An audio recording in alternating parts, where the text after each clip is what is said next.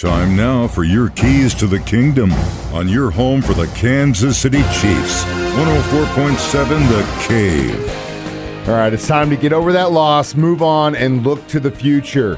The NFL Scouting Combine begins March 1st, less than a month away at the Lucas Oil Stadium in Indianapolis. The Kansas City Chiefs are paying close attention to the edge rushers in this year's 2022 NFL Draft.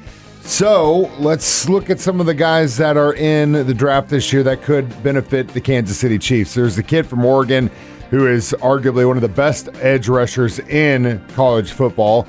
You got Aidan Hutchinson from Michigan. You've got George Karlaftis from Purdue, Travon Walker from Georgia, Jermaine Johnson from Florida State, David Ojabo from Michigan, Cameron Thomas from San Diego State, Kingsley Enagbare from uh, South Carolina, Logan Hall from Houston, and Myjai Sanders from Cincinnati. So there, right there, is 10 guys that could definitely help out the edge rushing position. I have a feeling the Chiefs are going to be doing a little bit of an overhaul on their defensive side. We'll see what happens, but you know what? Like I said, we are under a month away from the combine and less than two months away from the NFL draft. The wheel continues, ladies and gentlemen. Those are your keys to the kingdom. Brought to you by My Dentist on North Glenstone in Springfield, Dr. Mark Melson, the doc that rocks, and your home for the Kansas City Chiefs, 104.7 The Cave.